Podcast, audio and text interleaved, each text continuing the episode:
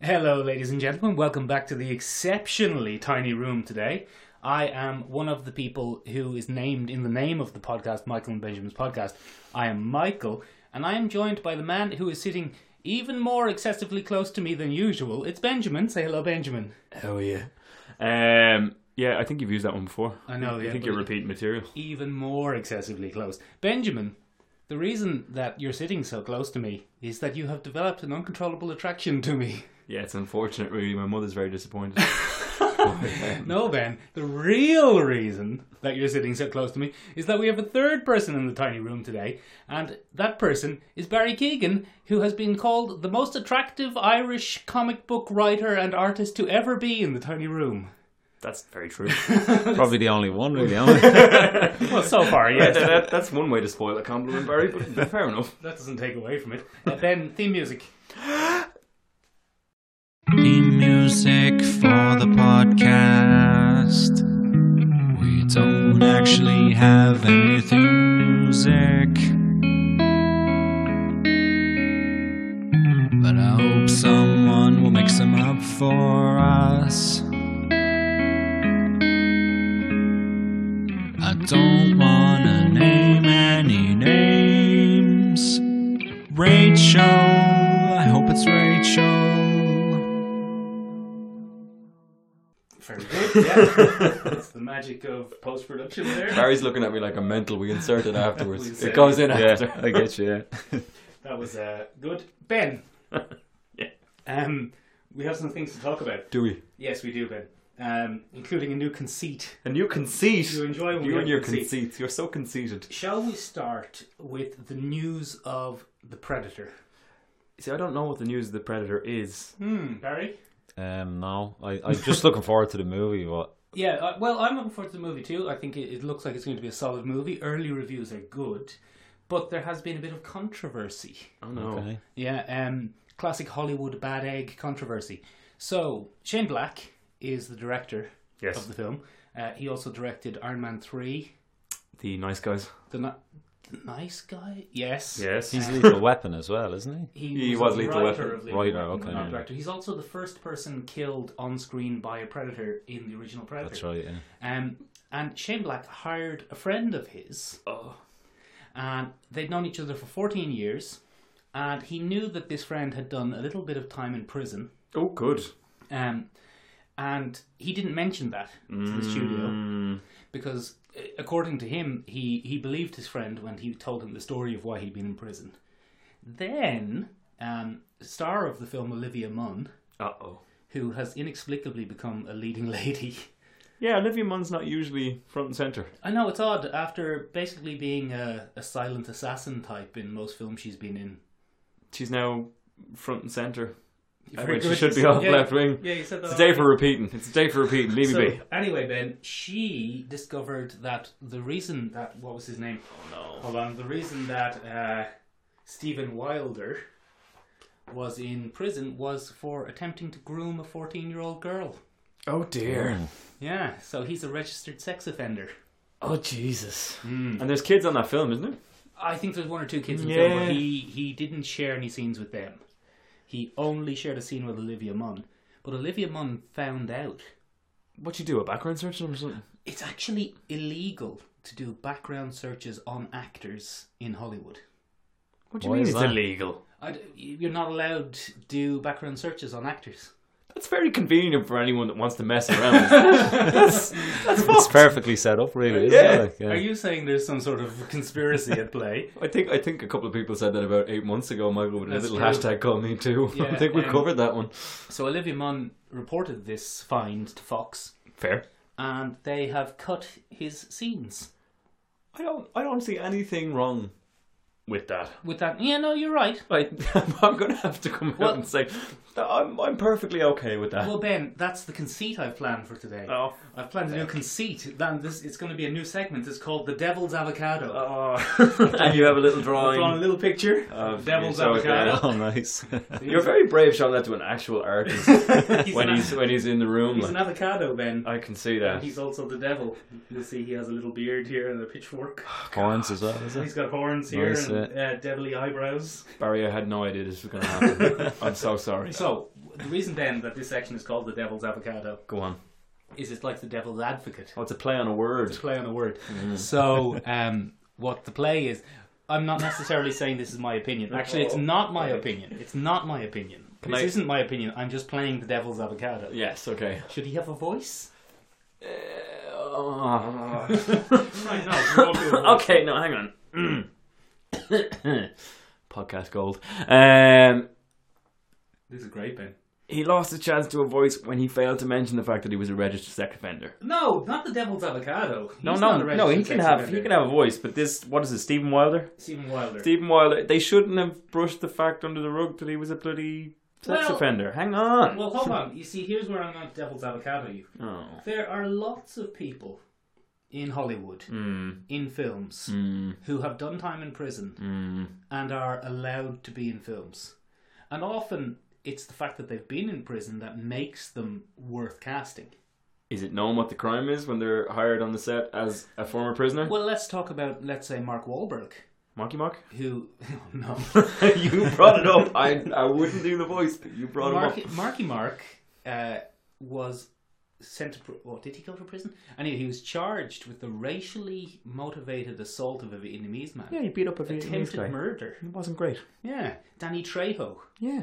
in and out of prison his entire life before he reformed and became an actor. He found Jesus. Did he find Jesus Yeah. in prison? It was, He was possibly just- Jesus. It was his cousin. and once he reconnected and filled that gap, it was it was grand. So what I'm saying is, Ben, is the American, um, not judicial system, the American prison system, is it not supposed to be correctional rather than punitive? Yeah, but okay, here's the thing. Right. Wasn't disclosed what his crime was. Well, For better or worse, sex offenders are far more hated than violent offenders. which for is better or interesting. worse. It's interesting. Not my opinion. The Barry, devil's help me avocado. out here. Um, well, yeah, no, I think I think depending on the crime, there's more of a stigma to them. So I think uh, with sex offenders, there's a high kind of stigma to it. So maybe you, I suppose you get why a movie studio doesn't want to be associated w Mhm. with that. Mm, Yeah. Like, but I know what you especially in mean. the current environment. yeah, Especially with what's going on in Hollywood at the minute. Like, you just can't do that. You- I mean, you may as well ask if it was right of Olivia Munn to background check an actor.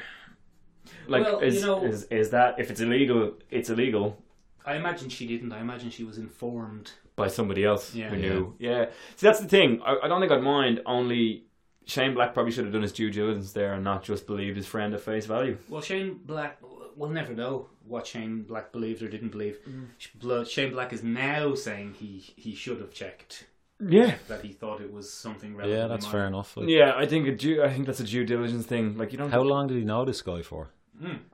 Fourteen years. Ah. So when this happened, when this guy was in prison, Mm-hmm. was he friends with Shane Black Yeah. then? And Shane Black didn't know uh, Well, why heard, he was in prison. Like. He heard this guy's version of it, and Should have heard some other people's version though. Like, you know, Well, that's just- what he has heard now. Yeah. Well, that's what he has said he's heard now. We don't know. We don't know who's covering their ass or. Look, we're neither here to confirm it. Sorry for such a, a controversial topic to start you off, Barry. Like I had no idea this was coming up. Well, look you should have told me. Oh. Ah. Look at him. Look at his little archy eyebrows. So anyway, the end of this segment is uh, the predator's predator. Yeah or nay? Okay or not? Oh, Very good. Yeah. Okay. Moving on from there, Michael. Moving on. Benjamin, Jesus. uh, during the week, I sent you a link You did. to watch.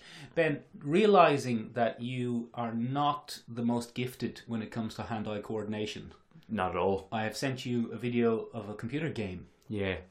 uh, called Cyberpunk 70, 2077. Yeah. What did you think of that? Aesthetically fantastic. Mhm. Hate first-person shooter games. Right? because I'm terrible at hand-eye coordination, I can't actually orientate myself in those particular Mm-hmm. worlds.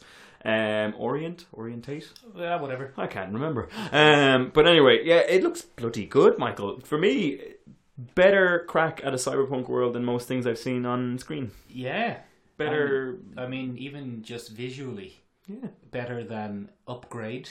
better than upgrade visually, which was just Google in two years. Yeah. Yeah, uh, better than very close to altered carbon. Yes. I felt. They had a very strong altered carbon, especially the opening scenes. I thought the character in that playthrough was very similar to Takeshi Kovacs' original meat suit Mm. in the opening scenes of Altered Carbon, where he's the very heavily tattooed Takeshi Kovacs. But it was a lady, Ben.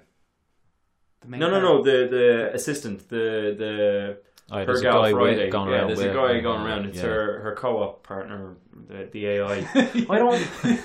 You I don't so know what much- you call. I don't do video games. I ladies did and actually gentlemen. when I watched it at the start. I was like, okay, yeah, this this looks fine, like you know, cyberpunk. But what blew me away was when I think it starts out where there's kind of a mission. They're like trying to kill somebody or a few people, but then after they walk out on- onto the street, Yeah. and there's like what seems like hundreds of people Mm. walking around and like she, the character looks up and you can see all these like towering buildings and advertisements and like that was that was a real wow factor like you know Yeah, it's really built up like in Yeah. a way that you don't see with a lot of games. totally like yeah I liked a lot of the core concepts as well. I liked the idea of certain people having a platinum insurance service that will actually track them down and keep Mm-hmm. Yeah. them safe and stuff. I, I thought that was kind of interesting. That's a lot more thinking that goes into stuff like that than I've seen. in A lot Also, of cyberpunk Ben, stuff. I know that you're not a gaming man, I'm not. but it is from a studio called CD Project.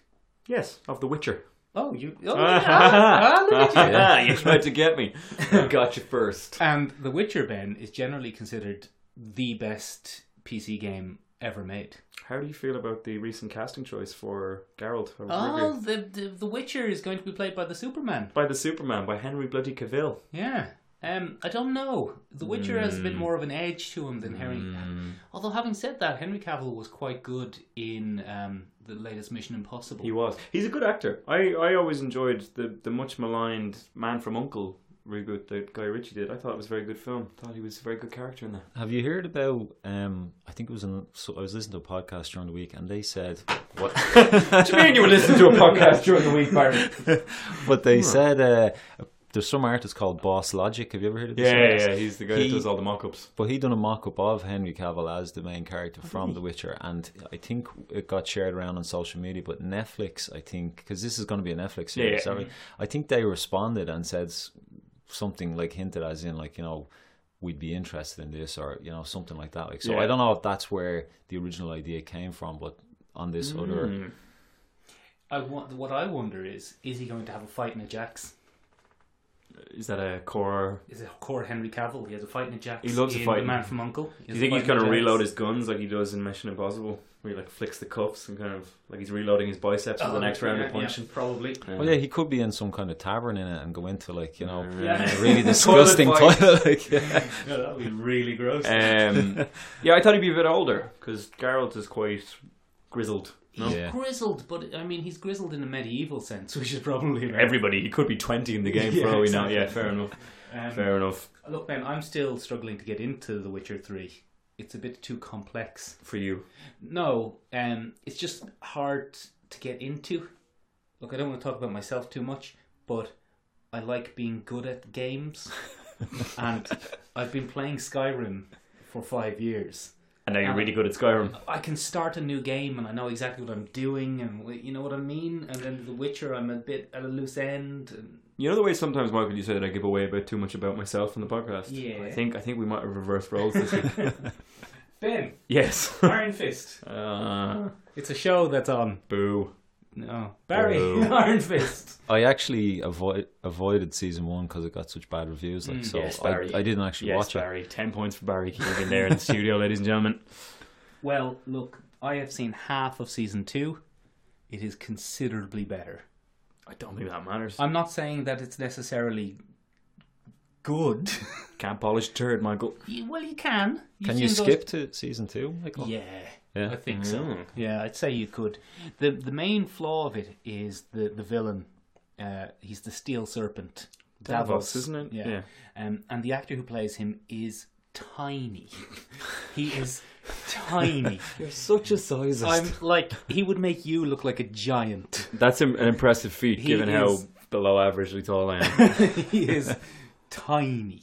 He Oh, Okay. is smaller than all of the female characters in the show. no. He is absolutely tiny. There's one scene, without spoiling too much, there's one scene where he's being seduced by a lady, and the lady looks like she could beat him up.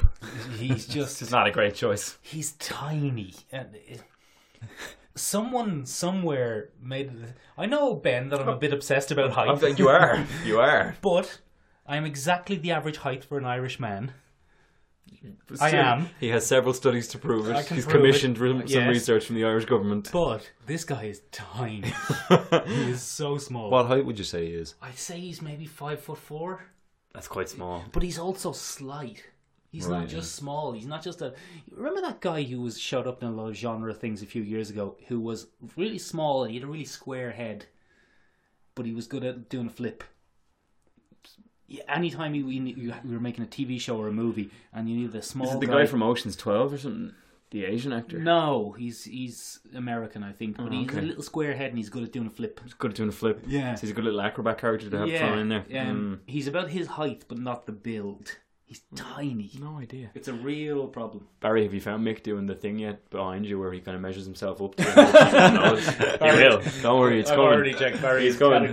You'll you'll see you'll see it at one point. Mick will just sidle up next to you and he'll offer you something, but what he's really doing is sussing out where the shoulders line up. And he's just like, oh yes. And you'll see a little air air pump when he gets Well, if it you're right. not you're not that tall, like you say, you know you're you're fairly well built, Michael. Thanks. You know, yeah. Thanks, I appreciate it. Ah. Um, Excellent. Anyway, look, it's good. It's uh, there's a lot less boardroom talk. There's a Oh, lot thank more Christ. iron fisting.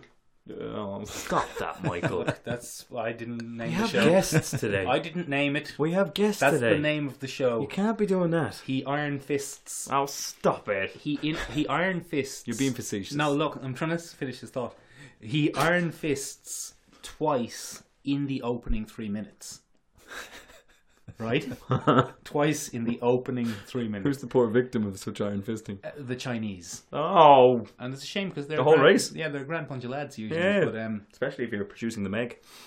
the, the, one of the biggest drawbacks of the first series, one of the things that people didn't like, was how little Iron Fist there was. I think he didn't do the Iron Fist until episode six or seven.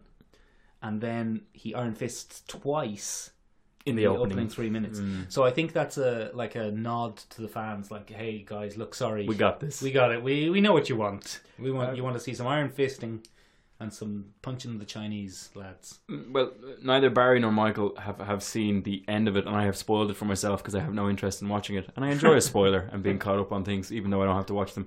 Um, there's a lot of, of, of controversy or controversy Is there? about the ending, Oh, and we'll we'll get to that as soon as you've seen the whole thing. There's no point in me spoiling it for either of you. all right. Um, but if anybody who's listening to the podcast wants to spoil it for Michael, comment down below No, on don't. either the Instagram or on the YouTube channel. No, don't Let do us it. know. Go on, spoil it for him. Go on, wreck his day. Um, no, but um, yeah, there's a lot of controversy about the, the, the ending. Is it? Uh, oh, do I? Oh, look. Let's Look, there's no point in guessing. There's no point in guessing because we Is won't it a- go into it because we is it a don't want to spoil it racial for thing? Barry. Is it a racial thing? It- it- no, it's not a major racial thing. It's more of a, a woman thing. Oh, Yeah, yeah. Anyway, we'll get to it when you've seen the whole thing. I'm looking forward to your thoughts on it. I'm looking forward to your All right. thoughts on it. Anyway, anyway, moving on from there. Why do we have noted author and artist of Irish comic books Barry Keegan in the studio today? you invite them. Oh yeah. Remember? Oh yeah. You said Mick, I'm going to invite Barry. Yeah, yeah. We did do that, didn't we? Ah, that's it. Barry, why are you here? Because Uh, you invite me. Fantastic. Uh, no, we are, are here today because uh, Barry has written and illustrated his very own comic book on Irish mythology, uh, a subset of mythology that I feel is very overlooked quite often. And I was delighted to read The Bog Road. You mentioned Um, it once or twice. I've mentioned it once or twice repeatedly. Um, some might say, but uh, yeah, it is, it is a very good graphic novel. So we, we reached out to Barry, and Barry has been kind enough to come into the tiny room, making it tinier than usual. yeah, Um, so that's what we're going to talk about this week, Michael. we are. Barry, um, get us started here by telling us how did you how did you get started in the whole comic book world? Um, well, I suppose just as in like I've always enjoyed them, l- Mhm. like as as a medium. Um, as far as getting into it, um, I just met up with Rob Curley. I wanted to kind of actually do some comics, like and get paid for them, like. And Rob, Rob Rob was willing to do that, like. Uh, so I worked with Rob a good few years ago on a an Irish book called The League of Volunteers, and it's funny actually because when we worked on those and we went to um, conventions and panels, everybody wanted to talk to Rob because he wrote it. and maybe they'd ask me one question a lo- about the art side of it like and for me i think a big part of comics is like the story side of it what i'm interested in like so i uh, i always wanted to kind of I had a lot of ideas and i always wanted to write my own stuff like so when i finished the league of volunteers with rob i just kind of started to work on my own stuff because that was what would have I would have been most passionate about. So um, it took me a good few years to do the bog road. I suppose before I actually even started on it, I was just kind of trying to figure out exactly what style and, and what way I wanted things to look like. And um, I had a false start on another graphic novel, which I decided to kind of abandon and come All back, right. Mm-hmm. back to at a later stage. Like, um, what really kind of got me started on the bog road was when I moved down to County Leash with my wife. Ah, And we were wondering why leash. yeah and um yeah it was just like um i used to work shift work as in like i might be in on a weekend and then i'd have like monday and tuesday off so there was not never really anyone around and i knew a guy down in leash who he wasn't working at the time and he knew a lot of like really cool spots like to go um he would take me to like Slieve Bloom, Glenbarrow, uh, the Rocket on a Mace, all these different places that I'd never heard of, and I don't think anyone from Dublin really has ever heard of them. And it just kind of, um, No. but they're really impressive. Like, and uh, I just, I suppose the whole like the land and stuff it just started to get into me because what i found out later was that the ancient irish believed in it was called anim- animism which was basically everything had kind of a soul or a spirit like a rock a river okay. a tree Very Native American y. it is it's funny it's quite an eye-opener because when you when you read about it like the the one thing that kind of really stood out was like uh, there was I think it's like six trees. They're called chieftain trees, like, and these are kind of the most highly revered trees to wow. the ancient Irish, like, and one of them was the yew tree, and the reason why it was so impressive was because it, at the time it was the only evergreen tree in Ireland. So during like Oh. harsh times, winter times, everything died except this one tree kept its its green leaves okay. and stuff. And then it was also had poisonous kind of I think berries and sap and stuff. So wherever this grew in a forest, it would kind of kill everything around it. So it would create a kind of a grove, like a an area that Oh, they clear seemed some stuff out. Like. yeah, so it would actually appear more impressive, you know. I suppose all the early man, like going through the forest, like there was there was some kind of extra special vibe about this place. And they would have a lot of ceremonies and different things around these, like so. Um, yeah, like just thinking about the whole animism thing and like going to all these places in leash, like it was. I wanted to kind of think of an idea of like. I suppose the people of Ireland have moved on from this, as in, like, we kind of Yeah. got hijacked by Christianity and we've forgotten like a lot of this, the stuff from the past is gone or it was rewritten to kind of fit the kind of christian kind of narrative Yeah. so i thought to myself like it would be cool to do a story set in leash where these kind of spirits of nature they're still there Mm. and um, they still i suppose are looking and seeing what man are doing on the planet and how we've kind of moved away from our connection with nature and stuff Yeah. like that like so i kind of wanted to have an overarching story about the fantastical side of it and then kind of a very just modern day kind of irish uh, story as well so like that's like i am actually going to do another story set in this world that's what i've started to work on like and um, Sequel. yeah Yeah. um but there will be characters from the original book will move into this Mm. next story Oh, the guy you were asking Jeez, yeah, okay. Go on. Ow.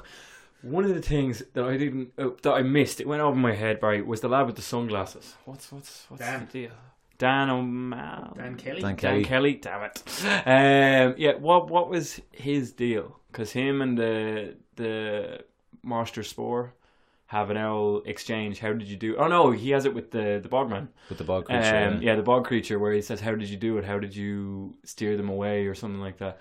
And I, I that completely, I was I was intrigued by it because obviously your man has a lot of sway in the town and understands exactly what the bog creature is. Um, like that's kind of it's kind of a narrative. If you noticed, like two scenes in the book where your man Dan Kelly just tells people what to do, and, they do it. and they just do it. Like, Yeah. you know what I mean. Like, and I think that's kind of just a narrative on modern society where we a lot of people don't question things. Yeah. they just do what they're told, and like they kind of think, well, if some something's a higher authority, it must be right, and I must have to do what what they say. Like so, Yeah.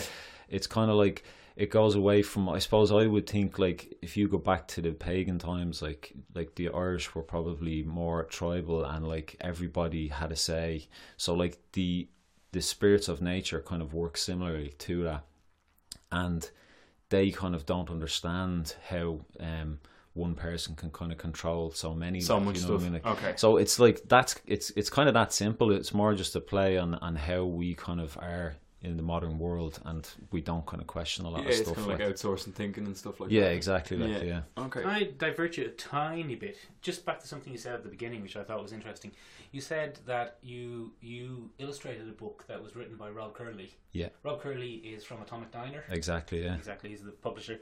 Um, and you said that people were more interested in talking to the writer than Yeah. the artist. Isn't it interesting in comics how that often swings back and forwards between people being more interested in the writer, people being more interested in the artist, people being more interested in the writer? Yeah, I think I think most fans feel like they can talk about story and character and stuff like that, but then if they're not an artist, they probably don't really know what to ask an artist, and they might Mm-hmm. feel like they're not qualified to ask an artist. Like, so I think maybe people should have more courage, you know, like to to ask artists whatever they want. Like, but for me, I suppose all people were asking me was like, you know, how did you draw that, or what's your process, and Yeah, things yeah. like that, and like. At first, it was kind of cool to talk about. Well, I got bored of answering those questions. quite Fair quickly. enough. You scribble can only out get- that question. Get rid of it there. Scratch it. Scratch the whole interview. We'll have to go off the cuff. Um, But no, it's I, yeah. there's a lot of artists out there who um, have no interest in the kind of the telling of the story or writing the story. Like so, Yeah. it's kind of like I only found out recently. Like the term cartoonist is someone who writes and draws. I didn't actually didn't know, know that that at all. myself. Like yeah. Whereas then in comics you've got an artist and a writer. So Mm. like there will be like the creators I'm most interested in would be the ones who do both because I think the story if you read a book a lot of books where it's a artist writer that does the whole lot like they don't lean as much on the dialogue i find Yeah. and they will have a lot of um quieter moments in the story or they might say a lot less whereas i think sometimes if it's a writer artist especially I'd, I'd say actually the more seasoned writers don't have as much dialogue in there but because they understand that it's a visual kind of medium exactly at and the they end of and the they day. allow the art to kind of tell a lot of, of what's you can see like whereas kind of maybe newer writers would like fill books with uh, with dialogue and like to be honest when i look at books where there's dialogue everywhere it kind of bores me like and i like maybe that's just my opinion like other people might love that like but I, You might as well read a novel. Exactly. Yeah. Yeah. Yeah. yeah. So I, I do like like one one series that I really love. Um, it's called Profit from Image Comics. Yeah, yeah, yeah. and like most of that was kind of writer artists kind of. Um, I think everyone on that all collaborated. Like they all drew and wrote. And Okay, so there's a bit of a Um, yeah, th- it's mixed just bag. kind of a nice. uh, It was something that kind of inspired me at the time, just when I was kind of starting the bog road. Like, even though it's like a kind of massive epic sci-fi, like it's like Yeah. nothing in a way like the bog road. Like, but it was just kind of the way they were telling the story. Like, So, how long did the Bog Road take? uh, well, I do it in in my spare time. Like, so Okay. I, I might do. I could do like an hour in the evening, like when I'm when I'm at home. Like, so I can normally do one page a week, and uh, so. Yeah, it took me nearly four years to do it. Like, Wow. Okay, it's a commitment to a That's a project. labour of man. love. Yeah, yeah, yeah. But I think like the fact that it was some, a story I really wanted to tell, it just Yeah, that's yeah, what it helps. Mm. kept me on course. Like you know, and just I, I suppose just the the kind of urge to put out a story that was very Irish and kind of hopefully that would sit in there with the, the I don't know if I'm using the right word here, like the pantheon of all the Yeah, other yeah, Irish absolutely. Mm-hmm. books and stuff. Like, you know. It's okay. We use words wrong all the time. Don't worry about it. You can just wade in, and we'll do a retraction on it next week. But yeah, I think that's the right word. No, for me, it was really interesting to pick up your book because um, I don't see a lot of Irish mythology represented in modern kind of takes on it or modern adaptations. Like you read things like Sandman or anything like that, and in the Marvel pantheon, you have Thor. Like Norse mythology seems to be right at the front Yeah. of all that these days. I, Um, do you know what's funny? Like, I think a big reason of that is because all of that mythology, I think, has a lot more um, kind of actual written um, works from, Yeah. from long ago. Whereas in Ireland, when Christianity came to Ireland and they I suppose took over. Like they kind of mi- uh, changed a lot of the stories, and I suppose what didn't help as well was that the pagan Irish, like uh, like the Druids, were their job was to kind of tell the stories. Yeah.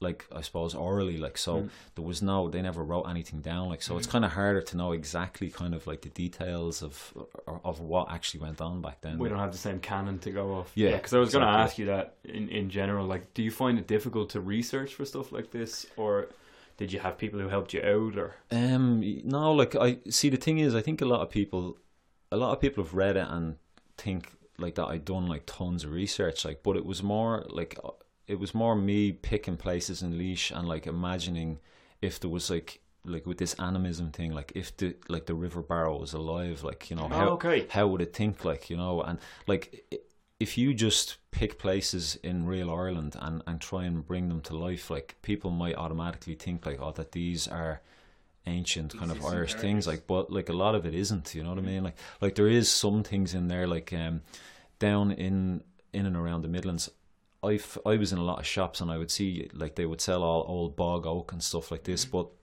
what I seen a lot was like these little uh, it was saying a, a black bog cat a lucky black bog cat like and Okay. I couldn't find anything online about that, but I just liked the idea. Like so, in the story, like when they they need to get across the bog, like these these two black cats come along, like to help them. Like so, Yeah. I think so. Different things I, I felt were kind of um relevant down in that region. Like I tried to kind of bring in, like, but yeah, I wasn't like this pure like ultra research mode where I was Yeah, like, no, I'm sure. you know, And how have uh, how have Midlands readers taken to it?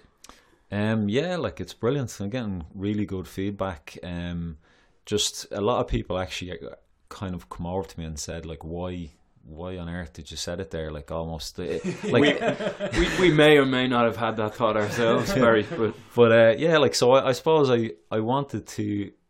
I, a few people have said maybe it took someone for an outsider to come in and see what was there that pe- most people just took for granted. Yeah. So. Uh, you know, but yeah, I think everybody's loving it. Like they're really kind of um, inspired and just blown away. And and I think it's a because like at the at Dublin Comic Con, this Greek couple came over to me and they bought the book. And then I was telling them about the, the map at the back and, and the different places. And they said they had been to um they had been to the Rock at Dunamass, like, but there was a few loads of other places they hadn't been. So they were like, "Where we're gonna go and check all these out," like you know. So it was that was kind of cool to almost inspire someone to go down and have a look Yeah. at these places because it yeah it's just places I I kind of fell in love with and thought were amazing like so it's cool to kind of have it I suppose for like I suppose uh, when I'm long gone and dead like you know um, hopefully the bog road will still be kind of passed around and people will like down around leash will kind of give it to someone and say Yeah. like Might check this out like status. Like, yeah exactly like Yeah, it's a nice thing to see it put down, like because as you said, it's a really flexible thing when we do it like orally when we pass all those things along. The stories go down word of mouth, I suppose. It's Yeah. supposed anything else. Well, it's kind of it's inspired me now for the next part to, I suppose, do a lot more research and try and find some kind of more obscure stuff and think because like the next book will be focused on another county. I don't really Okay. want to give away yet what no, no, county, that's like, fair enough. but uh, but then I will, like I said, I'm gonna bring some of the characters from the first book into it. Like, but yeah, definitely now I'm doing a lot more reading on different things and and trying to kind of find maybe some different angles that most Mm. that people haven't done before. Like, but it, it still will be rooted in modern Irish issues and, and things that kind of Irish people face today. Like, You're going to say something? Go on, you say Well, I something just there, thought that was one of the really interesting things about the book. You didn't really shy away from a lot of the darker aspects of, of Irish stuff. I think I said that initially when I when I reviewed the book on the podcast. Because It- if you remember when you told me about it, you said it, it references lots of new, lots of things about Irish culture, and I said drink driving. yeah, but it actually I was joking. It I actually hadn't read it does. yet, like but that's- it very much does. Drink driving, bug bodies. Yeah, and I was like, they're all in there, like they're. But Yeah. that was one of the interesting things for me. You don't, you don't.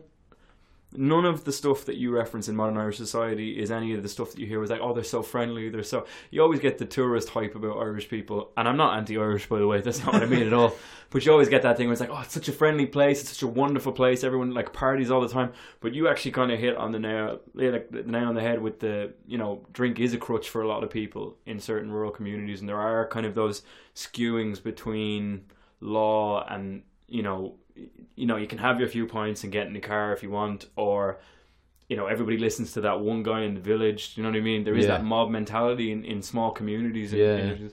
i thought that was really interesting that had kind of like a a much darker undertone for me to the story. Yeah, as well, you I go think through. like the when I was working on it, I felt like that by putting those types of things in, that's where you can kind of pull in people who aren't like like if you're trying to sell a story and like you meet someone on the street and they're like, "Oh, what's your book about?" and I say, "Well, it's about these creatures or something." Most people just glaze over and they're like, "Oh, good luck with that." Like, but if you can kind of sell, if you can sell and talk about things that they can relate to and know about like and i think it adds a lot more i suppose like weight to the story like when you kind of put these things in like so yeah like that was kind of the main reason and I- i guess i was in, i wanted to do something irish that i wasn't trying to sell something outside of ireland that irish or international people knew about ireland already i just wanted to do something that maybe irish people knew about and like I think readers sometimes we kind of don't give readers enough credit. Like like readers kind of want to find new things and learn things in Yeah. the stories they read. They don't want to come and read something that they know already like a hundred times. Like so,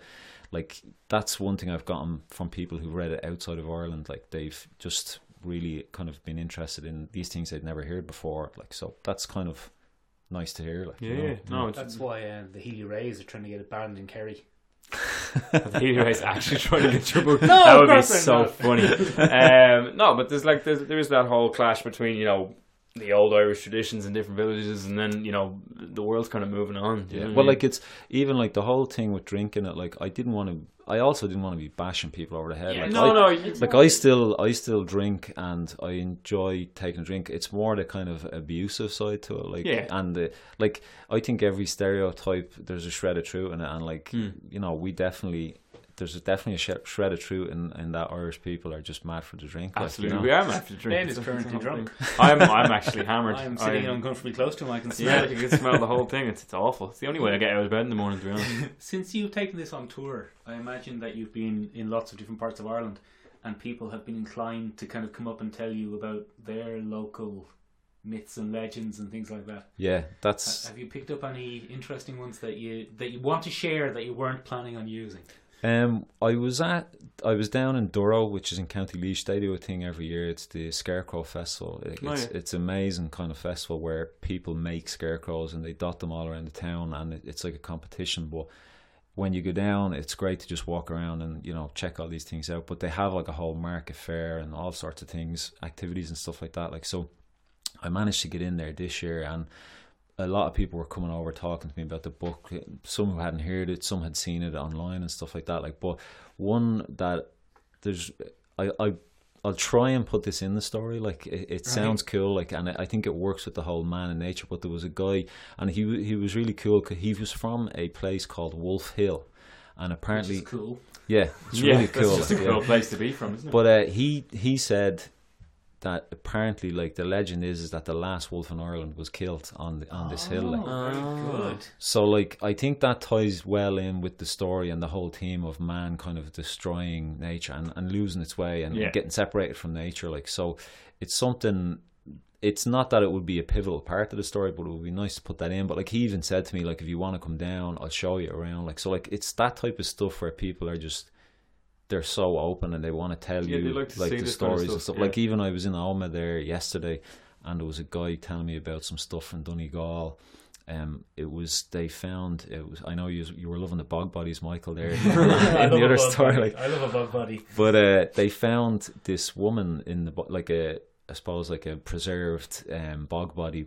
But when they done the kind of carbon dating, like she was wrapped in this um, blanket, but the blanket was actually from a much um, it was much newer, as in like her Mm-hmm. body was older, and so it was almost like she had been moved maybe from a grave, wrapped in this, and then put put somewhere else into the bog Oh, or okay. something like.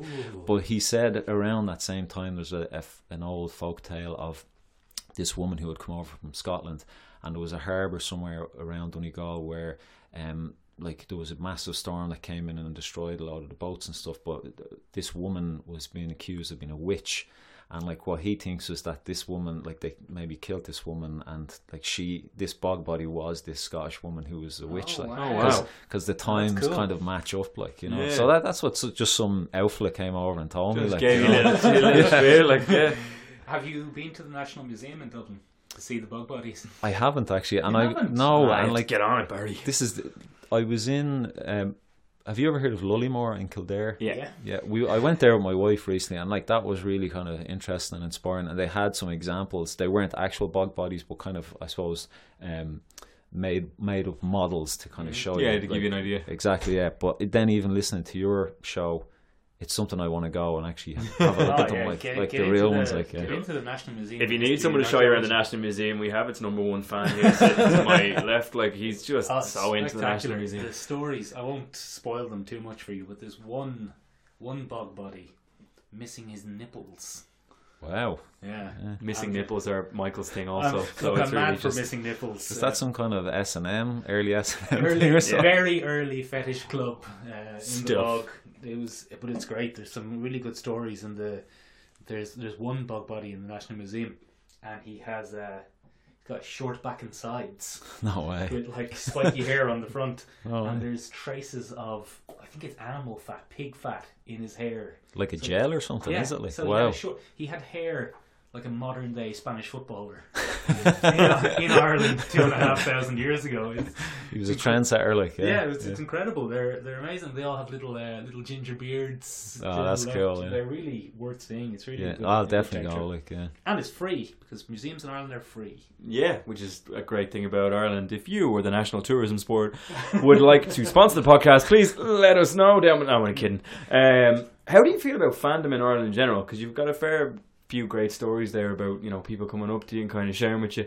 How do you feel comic book fandom in Ireland is, is coming along? For me, I never realised there were as many people that were into pop culture and stuff like that. I we met you at Dublin Comic Con about five weeks ago. Yeah. Five weeks now. Yeah, but I, I was shocked at how many people actually get really into that. Yeah, like so was that I. whole thing. Yeah, okay, grand. Because I, I came and I was like, "Oh, there'll be a few people here who've been into comic books, and you know, but there's so many people into it now, and there's Ten like, thousand was it? oh, it was it 10,000 was sold out like most of the days or Mm. something. Yeah, Um, no, it's it's definitely it seems to be kind of gaining in popularity and getting bigger and bigger every year. Like, um, I think I know the anime kind of cosplay scene is huge and get like that. That's probably what will grow more than anything. And then I think a lot of the big Marvel movies and DC movies, like that's kind of. I think helping people come in then and, and read up more stuff, like try and find more stories on these characters and buy comics and stuff like that. Like, but yeah, it's like it's great to see. You know what I mean? Especially if you're doing something that's like an Irish story like that. You, you know people are already on the same page Mm. like they know kind of what a comic is and then they're like oh this is you know something Irish like but uh yeah it is impressive I was blown away at Dublin Comic Con like I couldn't believe it yeah, no, could I. Like I was walking around being like, all right, all right. well had people- you you have been there um previous years I've- had you? Mi- Mick's been there before. I've been going a few years because I Right. know a few, a few of the guys who organised it. But it was Ben's first year, so yeah. people thought Ben was putting on some sort of act where he was being doe-eyed and No, overwhelmed. I was genuine. I would I would stop people because we, we did the the interviews um on the YouTube channel, and I I would stop people. And I was so impressed by people that would build these costumes from nothing. And I think like some people were looking at me like, "All right, man, you know, tone it down. You don't, you don't need to be so over the top about it." But I was genuinely looking at some people going like, "Holy." I'm not going to curse. you 'cause can curse Ben. It's a, it's a family You have a podcast, curse Michael. limit. so has that now Um, but- inspired you to kind of do a really I'm, high end costume I'm not built for cosplaying at all. I don't find it appealing, but what I really enjoyed, no, for myself, what I really enjoyed was talking to people and kind of getting to understand what made them do it. Do you know what I mean? Yeah. I'm not big on like hardcore fandoms or or anything like. Like I've I've never really. Ben, you know you host a podcast. Yeah, I know, but no, I'm really You're into doing it now. I'm really into it from a is- literary, narrative, storytelling, This- art point of view. This but- is the podcast now. Yeah, I know, You're I doing know, it I know. currently. But one of the one of the things that really got me into comics in the beginning was the art. Like I, I didn't mind so much. Like I I I'd always read a lot as a kid, and the art was a new way for me to like yeah like the devil's avocado that you're showing Look at him everybody. then. Look, Look at oh, his teeth. They're so sinister. yeah, they're so sinister. They're very creepy. Well Sinister done, Michael. teeth. Oh God. caramelized. Uh, But for me, that's what got me into it. But I never really connected on a massive level or felt the need to defend a superhero or my fandom or anything like that. Like, I'm a huge Batman fan, but if Mick makes fun of Batman for being a bit rubbish, I'm not going to go, no. It's like, but it's interesting for me to listen to the stories that other people tell me about fandoms and why why they choose that character and what, what makes that character special to them. Because I don't have that kind of connection with the Yeah. comics that I read and stuff like that. But they do, and that's what makes it really interesting for Yeah, me. well, I think I'd be kind of the same as you, Ben. Like I got into comics for the art and then I suppose the whole storytelling like that you can tell any story you want and you don't really need a big production team or anything like that so that's kind of what I Mm. love about it and then the whole fandom thing came after that so I always feel like in a way for the fandom side of things I'm kind of like an outsider or an Yeah. observer like you I'm know the I, same. I, I Yeah. do love it but what, whatever it is I can't get crazy into any sp- particular kind of genre character Yeah. or whatever myself. I don't. It's just not who I am. But it's amazing to see everyone else. in Like, the room. Give give Barry a hard time there, like you gave me a hard time. No, he likes my avocado. Yeah, all right, fair enough. I Um, reckon that this avocado is going to be in Barry. Barry's follow-up. It's going to be mysteriously evil. He's gonna be he's gonna be a foreign invasive species. Yeah, there's going to be a sinister avocado.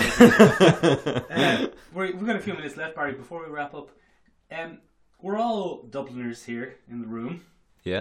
Do you have any Dublin myths or stories that have that have interested you recently? Um.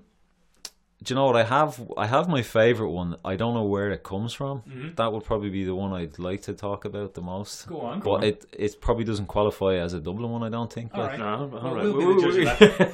What's But in have the you- avocado? Have you ever heard of the stray sod? No. No. Right, this one is to me amazing and it's my favorite. So the folklore legend part of it is that um it's like if someone steps on the stray sod, it's kind of they become enchanted and if they're in a, in a place that they know, they become dis- disorientated and they actually can't find their way home like or they can't find their way. So if they're in a Ah. field or whatever and like there, there's different ways to get around that. You like I think if you put your jacket on inside out, you know, you can break the spell like Counter. but here's here's what I love most about it. When I was in a previous job, uh, one of my bosses who told me about the stray sod, he- what he said was that a lot of people back in rural Ireland, Ireland times, like think of old farmers and stuff like that. Like you know, they'd probably be working all week. They would say, "Go to tell their wife I'm going to the pub," and they'd go down. Like ma- they might walk across a few fields. They go in drinking that night, and like they'd get absolutely like rotten drunk, like you know, like just ossified. Yeah. And they'd come home, and probably at like four or five in the morning, and it probably take them hours. They just didn't know where they were going. So like they probably leaned on the stray sod and told their wife, "I stood on the stray sod and I couldn't couldn't get home." Like so, it's kind of like what I like about it is it's yeah, it's an old folk tale that was kind of used that had a utility, you know, to I suppose not get in trouble. Mm-hmm. you Yeah, know? this is useful. Like. It's the olden days equivalent of the modern legend of the bad pint. yeah, exactly. Oh, I drank a Must have dodgy been Uh, a pint. Dodgy pint. Yeah. Yeah. it wasn't the seven pints I had before that. It was that that last. That dodgy eighth one was a Yeah, dodgy one. dodgy yeah, pint I completely. suppose. what about yourselves though? Have you got any good Dublin Well, ones? Like for for me, we're we're all from roughly the same area as yeah, it turns out. yeah, as it turns Um, out. For me, the intriguing one because I grew up uh, a twenty-minute walk from the Hellfire Club. Yeah. Yeah. And the Hellfire Club, I might as well tell everyone because not everyone's going to know. Yeah. But the Hellfire Club is an old hunting lodge from I think the 17th century that's on the top of a hill just outside Dublin called Montpellier Hill. But if you pronounce it Montpellier Hill, You get looked at funny in Dublin. you get funny looks, you get a jab. It's Montpellier. It's Montpellier Hill. and uh, according to the legend, the, there was a, a, a party of gentlemen, young Mm. gentlemen drinking Re- and smoking and playing Real bad cards. eggs. And uh, one night uh, uh, there was a, a terrible storm, and there was a sudden knock on the door. I'm going to do sound effects. And one of the Ben, don't laugh at my sound effects. and then one of the men had to go and answer the door, and he met a stranger standing outside the door. But it wasn't the stranger, was it, Ben? No, it wasn't, dude. It was sure. Look, it was the lad who that avocado runs around chatting with.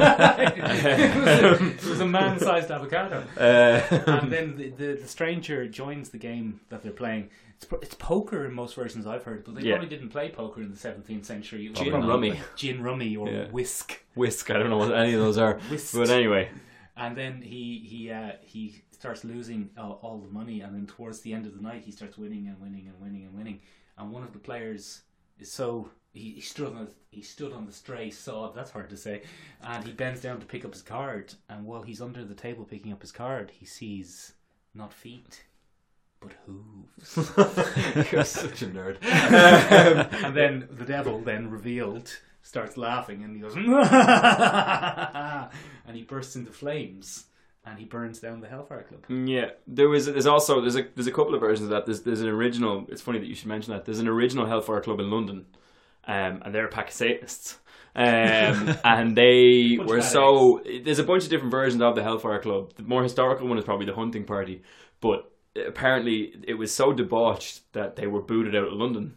And a lot of the lords would travel over from Dublin, so they started their own one in Oh. Ah. Montpellier, and they would have all kinds of satanic rituals. So apparently, if you go around the Hellfire Club, this is a bit grim, but if you go around the Hellfire Club and you see black cats, you'll Hmm. notice that they have glowing orange eyes. They look like they're burning which is normal for in cats. their skull, which is normal for cats, but not like bright orange, like little balls of fire sitting on the front of their faces. Ah, that's pretty normal. That's pr- okay, fair enough. Wait, way to spoil the, the yeah, well, you goddamn- ruined my story, so but now the I'm ruining your story. the little Son of a folk bitch. end of the little folk end of things is apparently in various rituals they wouldn't kill people, they kill cats Right. um, as part of the sacrifice. And the way that they did that was fairly manky. They would boil them in oil um, as part of the ritual. So these little cats are little hellfire cats. They're the spirits of the, the cats that were murdered in the name of the, the hellfire club. That's cool. I hadn't heard that. So you see That is drifting fireballs in the little forest around Montpellier, Ah. and it's the cats that are wandering through the trees. Isn't that interesting that we both grew up so close to there, but we've heard totally different stories? Oh, I have completely. I've different actually got versions. another Oh,